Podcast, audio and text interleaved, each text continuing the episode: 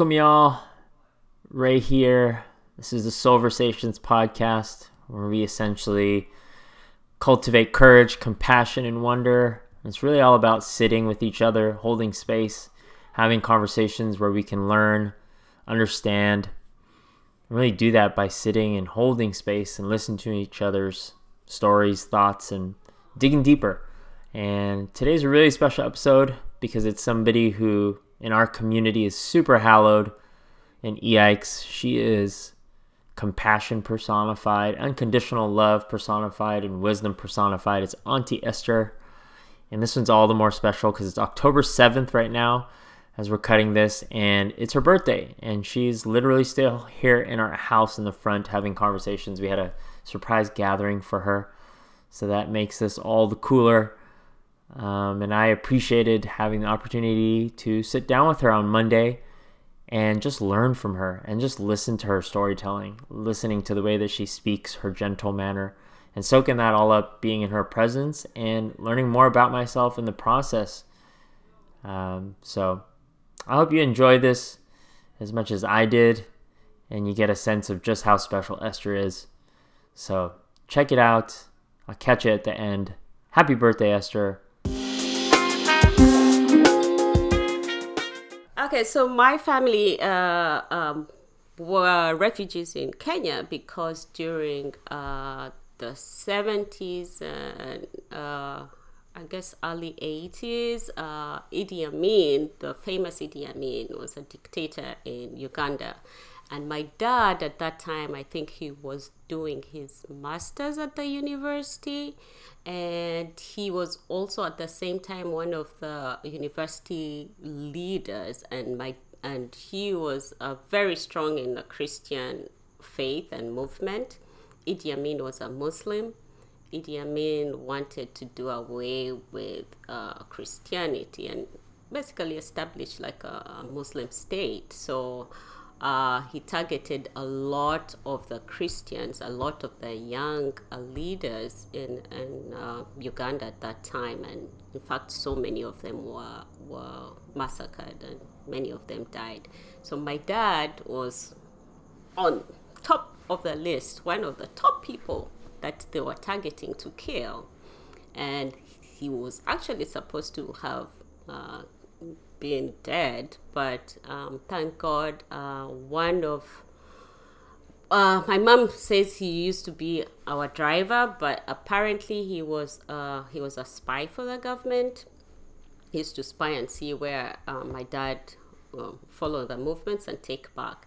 So on the day that they were supposed to have uh, come for my dad and killed him, something I guess it was God who who just you know touched this this man and he uh, came and told my mom came and told my dad and said you had better just stop what you're doing. Don't go home. He actually said don't go home. Tonight don't go home because they're coming for you. Um, you need to get out of the country. So friends came together uh, they organized for my dad to leave the country and he managed to escape. So my dad actually uh, went escaped first and my mom followed uh, later with me uh, us in the tummy and my sister and brother. So we she um, escaped alone i think about two or three weeks later. So that's what happened, and that's how we ended up as refugees in Kenya. So then your experiences, you're not, you don't necessarily, you weren't born with this feeling of moving from one place to another. Does that, um, like the identity, is there, what, how did that play in your identity as? So uh, I, I always, people always ask me, how did you love or come to love to travel? And I feel I was kind of, it's, born in me. But then I also feel um, that the experiences that I had when I was young uh, contributed a lot because, uh, first of all, we used to move back and forth between Kenya and Uganda. Like we used to, um, you like pretty much um, uh, smuggle ourselves back into the country to see my grandparents, and you'd you take these buses, and then just like drive for hours like we take the back routes and i used to just remember just seeing a lot of beauty. Oh it was very scary because there were soldiers everywhere and there were roadblocks everywhere. But for some reason i just remember the lushness um, of of the you know just seeing lush green plains and that used to just i'm like oh my god i wish i could just run into you know into the field and just like scream and just feel free. It always gave me that sense of belonging just um, taking those trips.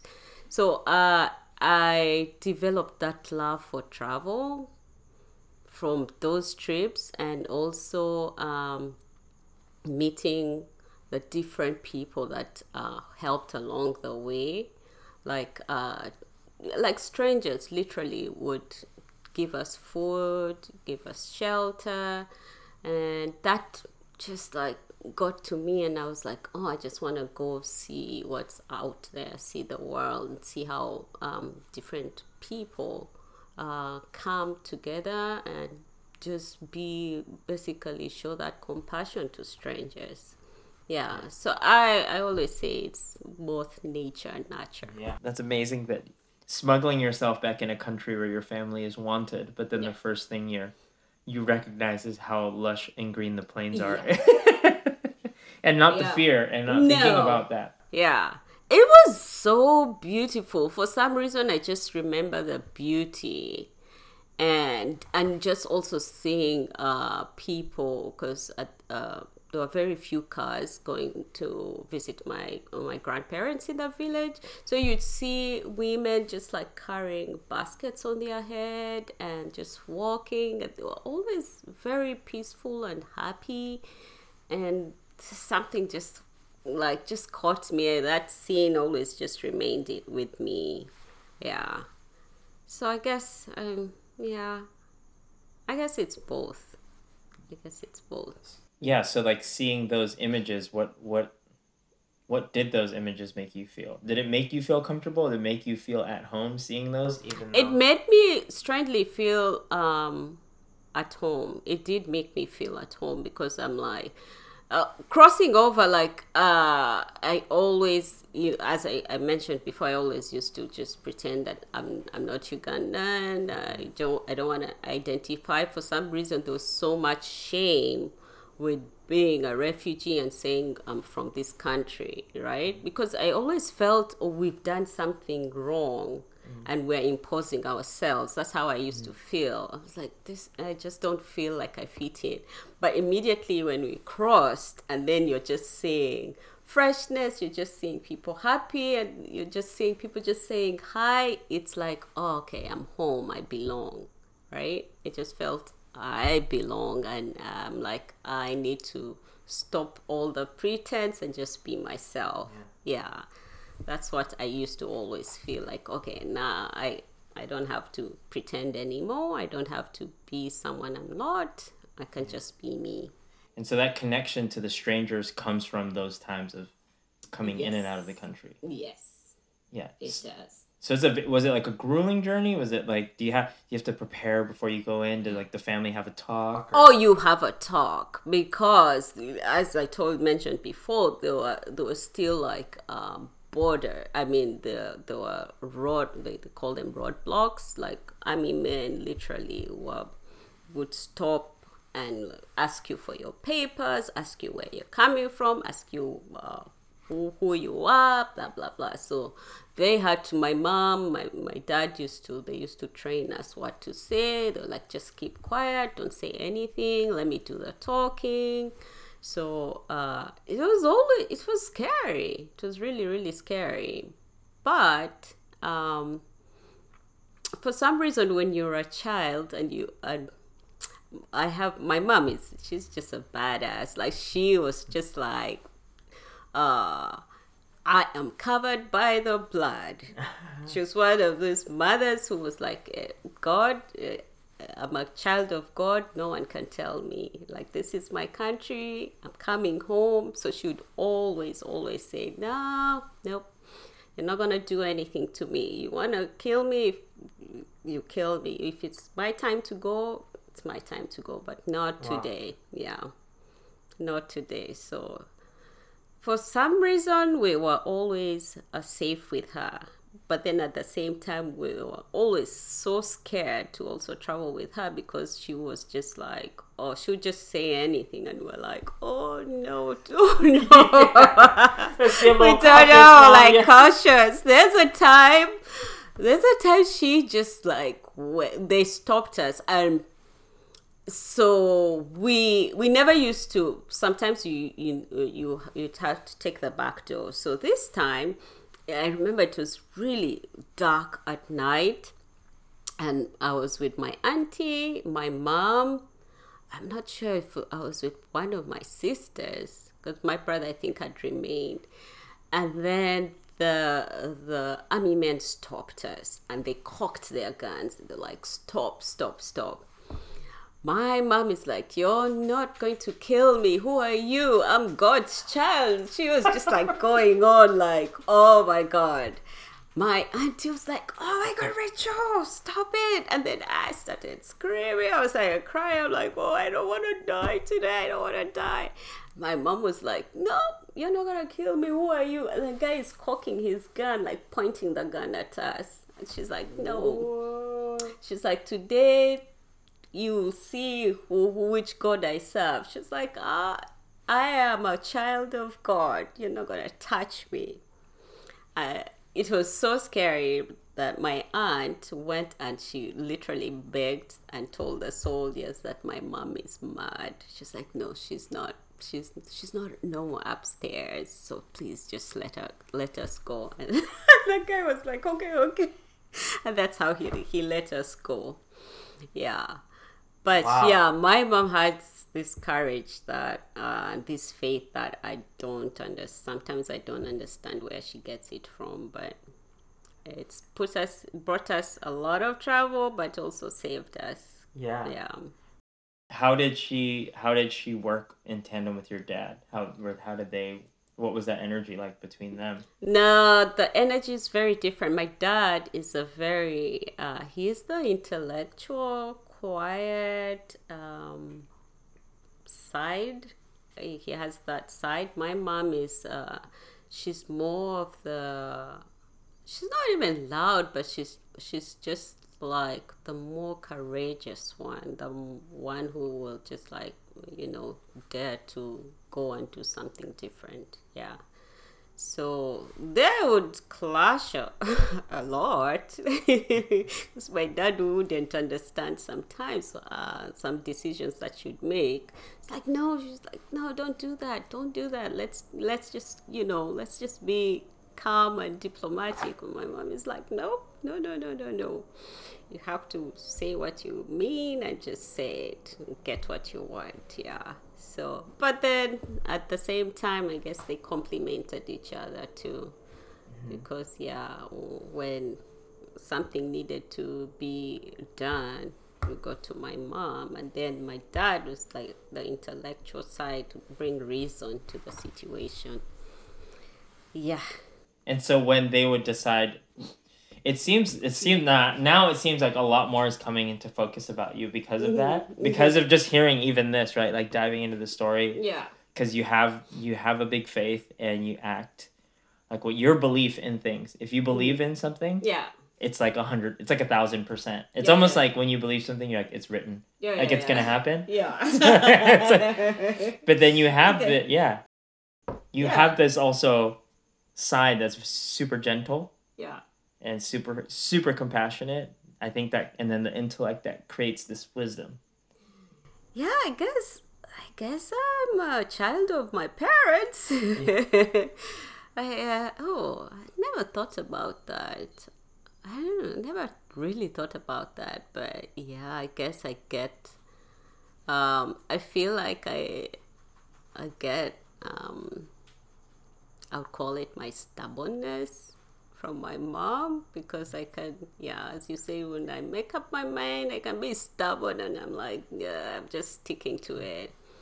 And then I get, um, I get, my mom is very compassionate though. She's also, she's, she's stubborn and uh, really hard headed, but she's very, very, very compassionate. So I don't know. I guess I get, I get it from both sides. My dad, yes, is the more intellectual thinker. Um, it takes time to think, see things through. I get that from him too. Yeah. Mm-hmm. Yep, yep, yep. This is oh, there's so many more. I have so many more questions Yes, now because ask, yeah, ask like, away. so that- the idea, like, well, even Mm. just going back to the idea of you t- saying your mom is a badass, or even just hearing, I had all these ideas when you were saying we Mm. left as refugees. It was like a family left together, but it's like, no, your Mm. dad left first. Your mom was pregnant with you and Yeah. had the two kids. Yeah. My mom had uh, yeah two kids, and then uh, and for most of our, um, uh, my childhood, my mom was like the uh, literally the one who brought us up. She had uh, help from her my aunties who would come because uh, my dad had to hustle like uh, well they eventually had eight kids by the way so and she pushed all of us like eight of us um, but she was the main um household keeper. She's the one who just like shaped us because my my dad had to basically work, and he uh, he eventually got a job with uh, what's called the East African Evangelical Society. It's something association, something like that, and uh, that job um, uh, made him travel. Like he was traveling almost whole year going to different countries. So literally my mom was the one who was holding the fort down at home. And we didn't have much she she was uh, uh she wasn't working that time because she couldn't. She had to take care of the kids. And there are days where we literally had nothing. And my mom would say she'd always tell us okay guys this week starting wednesday we are going to fast. Because she's like we gotta just fast and, and pray and you know just like um, cleanse ourselves and just get us get your minds ready and just like you know. And we would think that oh okay we're just praying you know. Uh, we we grew up very very very religious.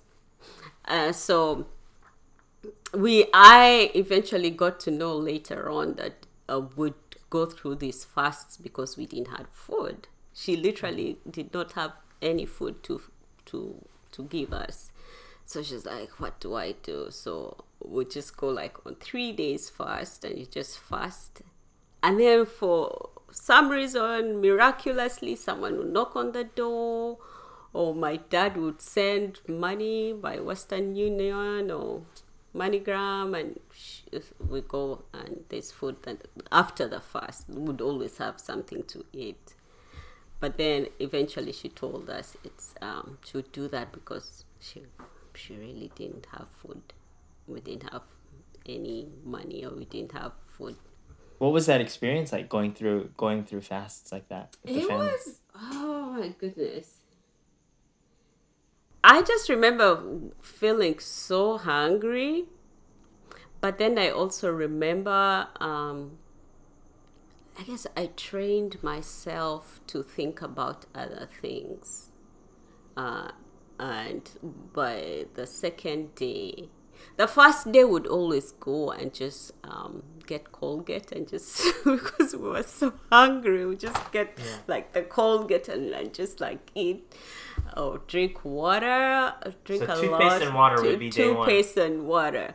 The second day, you're like, oh no, you know, I can't do this. Uh, the second day, you're just thinking of other things just to preoccupy your mind. I would read a lot. I love to read, so I just go read and play. And then the third day, you're thinking, oh, it's the last day we're going to break our fast. There's going to be food. So we we went and we fast. We used to fast quite a bit. We I remember doing it more than ten times when I was young. So we got used to it. Yeah, and it just makes you appreciate more the little that you have mm-hmm. and mm-hmm. appreciate food appreciate just uh, having your family together because we'd always break the fast together and just appreciate the little things in life that's why i always like i'm like very very appreciative i i don't like when food is wasted um, i i am very very passionate about giving back to those who don't have uh, because I know how it feels to go without food. I know that feeling, the, those hunger pains. Yeah, so. What was the dynamic like with other families or other kids? Were were families around? Were you hmm. exposed in those times with like other kids eating and like other families having food? Even so my mom would tell us, no, you don't, you don't show that you're fasting you don't like she never wanted us to feel like uh she made it seem like it's as it's something as normal as possible. So we'd go play with the kids, right? And the kids are like, "Oh, we go back to we're going home to eat." And no, you you like okay, okay, but you don't you don't show that you're you're going she never wanted us to show other people that you're going through that so she tried to make it seem like it's something that's normal that uh, other families do it. But we we did we didn't really like care much. Of course when you're young and someone is like oh do you want do you want a candy or do you want uh, to eat this? But my mom's voice was always at the back of your mind, You're like, nah, you know, for some reason would think, oh, it's gonna God will punish us for for breaking the fast before or something like that. So, no, we we didn't. We we were pretty disciplined, actually. That's powerful. Even the idea of belief yeah. and like the way that you frame things mm-hmm. and how if you you're going through that collectively as a family mm-hmm. and you're together with each other even that idea of you probably value family time yeah and quality time and going through experiences yeah. together than yeah. than your own in than the own individual interest of I have to eat. Yeah. That's true. And I think up to now, I think I'm like that with family time. I'm very close. We're very close. Uh, we're very close knit family. And we do love to come and just enjoy each other and, and yeah, bring food and eat, but it's more of the conversations and just the bonding and just feeling like, oh, we're family that that's what brings us closer closer together. And i always say my um, i guess my relationship also with food uh, is uh, i guess it's also complex because because i didn't have much uh, when I eat, I don't eat. I don't. I just eat to. I guess I I eat to live, not live to eat. Mm, yeah. Mm-hmm. Um. Yeah, I have that relationship with food. I'm like, um, because I know someone else might not have a meal, so I mm. eat what is just enough, and I I'm not obsessed, overly obsessed with food. That's so funny because yeah. you make so much food for everybody else. And that's too, yeah. That's why I say my relationship with food because I am one person who just loves to see people. I love to cook. I love to see people enjoy a good meal. I like to see them enjoy a good meal. It just brings me joy. But I guess it's it's just seeing people together enjoying a meal and just having that conversation that just like brings me joy. I don't I'm not want to like eat eat eat much, but I like uh, the comfort that uh, a meal brings to a group of people. I just love seeing that. Yeah. Yeah, that space is. And you do hold that. But that's so funny because the last times we've been somewhere, I remember thinking there's so much food. Yeah. There's so much to eat right now. ah, there's so much to eat. That food too, because my grandmother, mm, part of uh, when I was a teenager, I grew up with my grandmother when my mom and dad had moved here. So um, my grandmother also just uh, instilled in me that you should never, never, never uh, not share whatever you have, especially if it's food. She's like, you should always share a meal. Give, even if it's your last, just sit and share. So that comes from my grandmother too. That I, I just yeah love to see people eat and enjoy a good meal. What do you think causes people's values to shift? What are the things that can allow people to change? I feel the most, the best experience is just interacting with people from different backgrounds. That's the best experience or examples that you can have. Personally, that's what I think. Yeah. And so when did yeah, in your history, mm-hmm. when did the when did all the travel start? I think I was in high school. Yeah, I traveled alone to South Africa. It was amazing.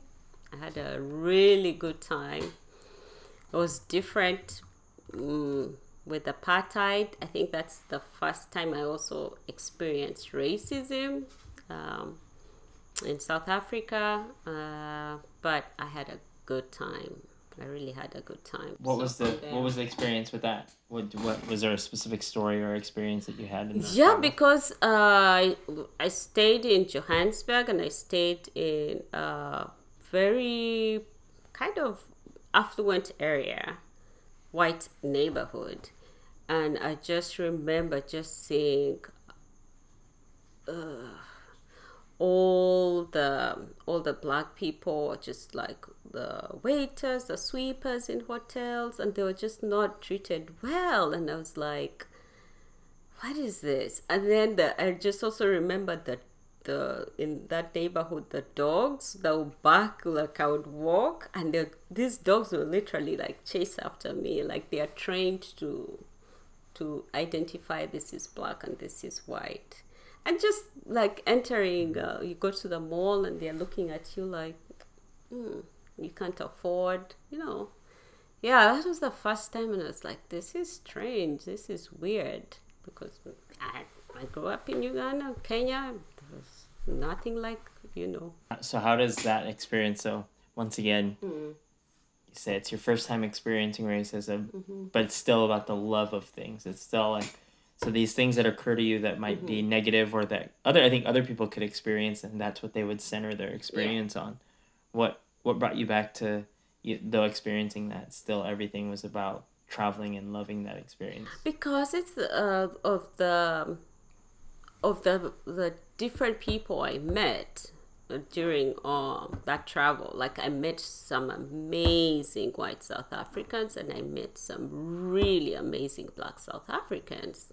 So they just you know made me think you know it can be it's possible for for us just to come together and live together as one we don't have to have i don't know like why do we um fight why do we just dislike people for like very small little things right it's just literally the people who I met that just gave me that hope that um, the human spirit can rise above any any hate. We can rise above that.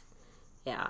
So no, it didn't discourage me. It just made me want to travel more and made me want to, I guess, love harder like I'm like that kind of person who's like, oh, you show me hate, I'm gonna love you hard until Yeah.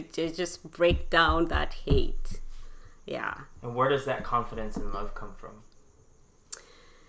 Yeah, it, I don't know. I don't know where it comes from. I just believe deep, deep down in myself that the, there's goodness in everyone, and that goodness can rise above uh, the hate or, or the badness in quotes that that you know we tend to think people have. I just feel I just feel it. I can't explain it. I just feel like in my spirit, it's always goodness uh, in people Yeah. that can rise above. Yeah, it's interesting because been like with silversations, it's that concept that Mm. like if people can put aside whether it's like an ignorant belief Yeah. or it comes from not enough knowledge Yeah. or being nurtured to think a certain way Yeah. or an ideology or not examining self or asking why or Yeah. really doing it because that work isn't easy Yeah. it takes a lot of time to Yeah. ask yourself and question yourself Yeah, but that when the space is created yeah, where people can trust, can Yeah. feel unjudged, can have freedom of their belief or freedom to express who they are. That yeah, I think a lot of that. That's why we have a lot of people and leaders Yeah. and wars. Right? Is is it's a lot of you have to believe this way, yeah, and if you don't believe this way, Yeah, there's not a, and- there's another, Yeah. not another space for that. yeah. I believe that too. I believe that. I believe that. Like yeah, that's that's uh, that's leaving. Like when you, I feel like if you get to that space where you've just completely opened yourself to accept that uh, the person next to you or um, your neighbor or whoever is next to you is as vulnerable and is as as um, lovable and is just like as normal as you are and you and you allow them to be completely themselves then you've reached that that point in life where I guess you found your purpose. I always feel like the purpose that we're here is just to learn to completely love each other, like unconditionally, like just learning how to love someone without any conditions. Uh, I feel like yeah, once you get there, you you like you just feel yeah, this is life. What what yeah, what is unconditional love to how do you define that or how do you explain unconditional love to somebody who might not know or experience? Uh, I would explain it like I would explain it in this way: just letting the person be who they are, and just loving whatever that is, like without any judgment. Like without any judgment, I think it's so hard for people to do that. Like, just don't judge the person. Love them the way they like they bring themselves and they're open. mm, Just love them um, without judging them. And that's difficult because some some people have, um, and that means some people you know can be can really do things that hurt you. But how do you learn to love that? How do you learn to love above the heart? That's difficult. Yeah, what does it take to for in your experience, what has it taken to be able to love above the hurt? Yeah, it's to get rid of my ego, right? Uh, to know that it's not about me. Like learning to know that it's not about me uh, helps me put myself in their shoes. And when I do that, I'm able to open myself to see, to really see the person. And that just opens my heart and, op- and just pours that love out. That's what I do. Oh, that's what I try to do. When's the last time you didn't show unconditional love? When's the last, what yeah, what's the last situation that someone's uh, that some, something's happened and you you were in your ego? Oh my god, it happens so many times. Sometimes with my boss, it's just like, oh, it's so hard to love sometimes. Oh, sure. Let's just say, yeah, it it happens often. Yeah. And then what But brings I you back? don't- What brings you back? What what brings me back? I, as I said, I just like like uh, say, you know what? Let me try and look at where he's coming from, and make it not about me. Let's let me try and see where from his side of you. And I do that when once I do that, and I'm like, okay, you know, maybe he doesn't know, maybe you know, uh, uh, it's just a way of God or the universe trying to tell me that yeah, um, I'm not gonna bring people who are easy to love for you uh, your way. You need to get the difficult ones so that you really Yeah. know how to love. That's right again. So what? ab- Yeah. What about people? If if your mom is like the example of someone who's very stubborn and believes what they believe, is there room to love people that um, inherently use that belief and stubbornness with power to hurt others or have really hurtful consequences on groups of people, or it, it, it can result in death or it can result in oppression? Uh, that's a difficult one. How do you love someone who who um, who causes um, pain and who causes a lot of hurt to you? I think for me, I I try to look at the person uh, I try to see it from this perspective. They're doing that, or they're doing all these things because they're hurt. Um, they are projecting their pain. They don't know how to handle their pain. So I look at it that way.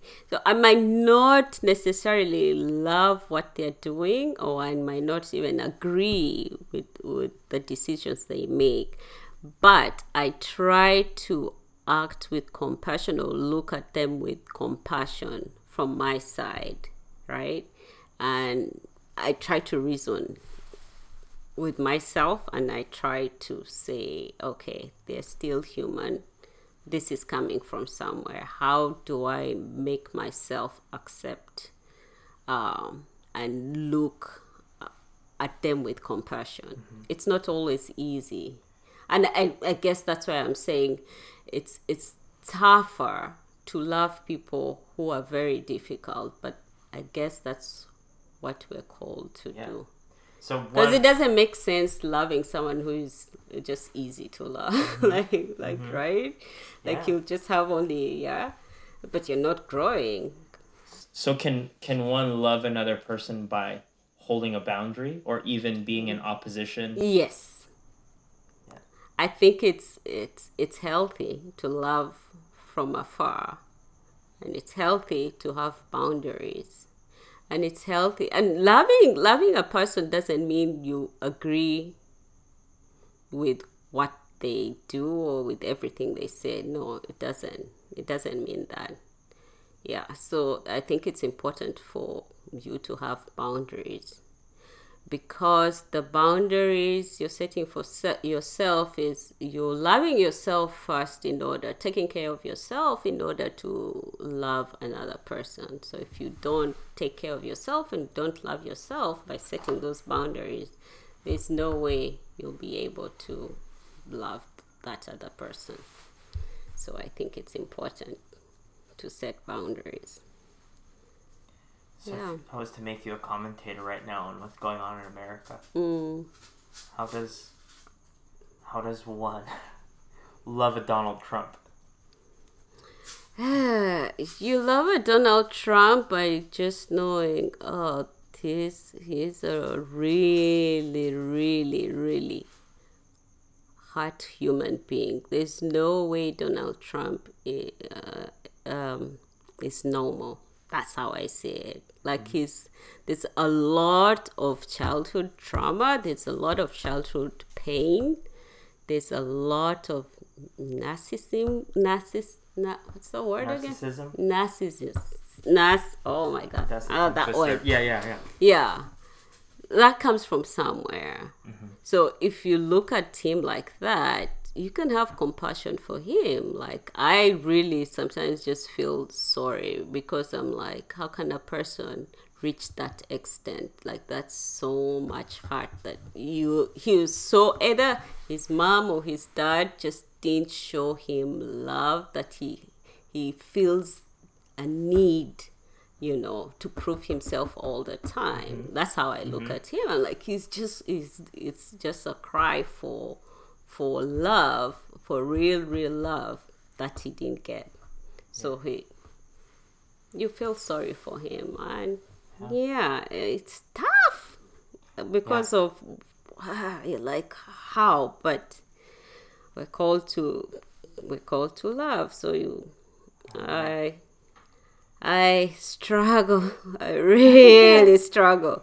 But then at, at the same time, I, I'm like, uh, I wish he could know that that peace and that love. Sure. Yeah. Because I, I think too, yeah, that's it's the idea of even reframing or the definition of what love is. Mm-hmm. I think there's a very a lot of people tend to look at love as this active and very like I love you Yeah. or like I accept you for like Yeah. completely and like Mhm. everything about you where I think you can you can love someone Yeah. but have this understanding of like Yeah. I don't agree with what you're doing. Yeah, like a lot of what you're doing is yeah, fucked up. yeah. But I can also recognize and hold the space that Exactly. there is something deeply troubled Yep. within you and Yeah. going on. Like, yeah, for me, it's the outrage. It's tough. Even for me, then it's for me the outrage that he causes people. I feel bad for people that Yeah. Like The energy- that feed, that, that feed into that that negative energy, and sometimes you have to you have to you know just sit back and say. Uh, this is this is like just a game to him, or this is like it's really for me i really feel it's a cry. It's a really cry for love. I feel sorry for him. And uh, sometimes i feel very angry and sometimes i just want to punch him. Sometimes i'm just like you just want to like well uh, get rid As we just do it too straight. yeah, you know, you're just like, shoot, hey, listen, like get it together. You just want to do that. Uh, but yeah, sometimes loving means giving that tough love too, right? Like yeah, telling people that, listen, no, and it's this it, is it.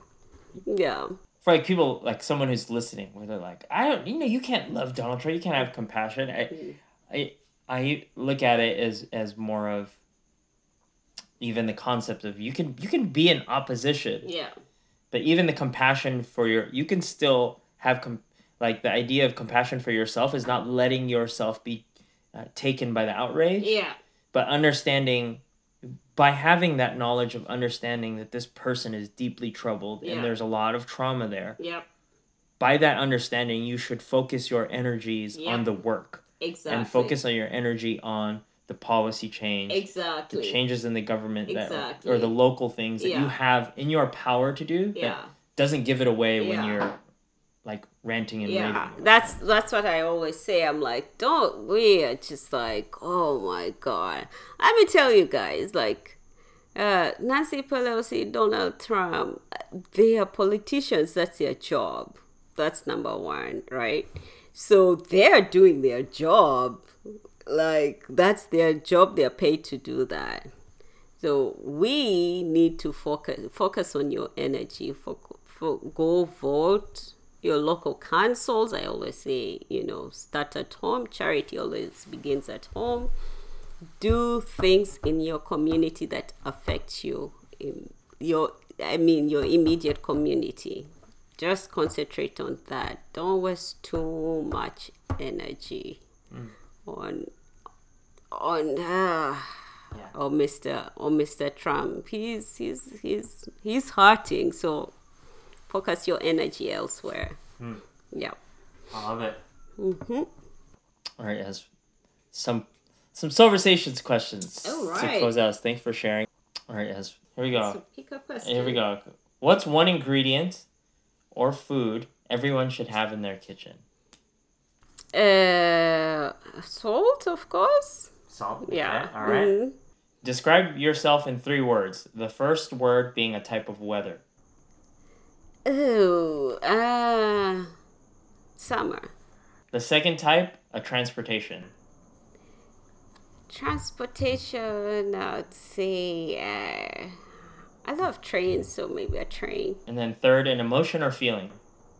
Emotional feeling. Uh, I love. Uh, let's go with the uh, compassion. If people had to describe you as a food or a dish, what would it be? Okay, so uh, I'll just go with with uh, my staple dish from Uganda, matoke. It's uh, mashed bananas. It's it gets it takes time for people to. It's an acquired taste, but it's soft. It's bright yellow and mushy, so it just gives you that warm uh, bright, nice, delicious feeling. Yeah. What does the audible manifestation of your childlike wonder sound like? Ah! there you go. Thanks, S. Yeah, you're welcome. Thank you for having me. It's been amazing. There you have it. There was Esther.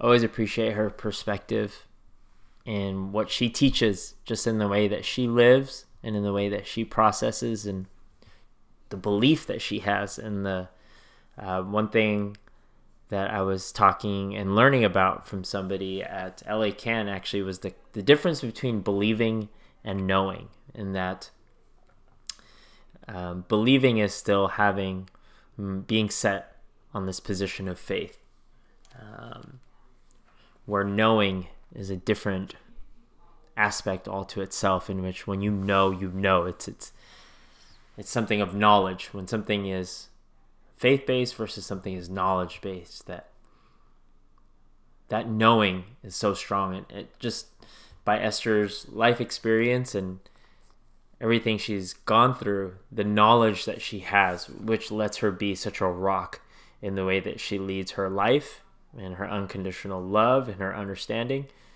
I appreciate that so much, and it's something that I work on for myself to continue to learn. So to have someone in my life to teach me that, I'm forever grateful and will always be listening. So when Esther speaks or has something to tell me, I'm gonna listen and take it in. So, um, yeah, thanks for checking it out. Hope y'all are getting a chance to you know do this in your own lives and to connect with people that are important to you, or maybe people that you have a hard time connecting with, and that asking questions and just being curious and inquisitive in people's lives can open up new things, new chapters, new understandings, new perspectives.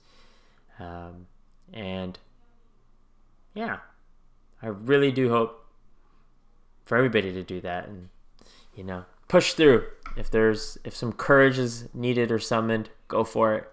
Take the leap. It's beautiful on the other side.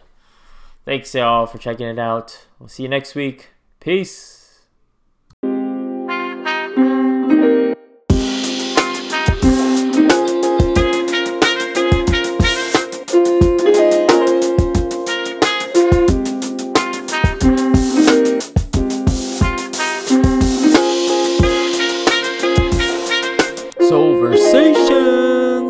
Podcast.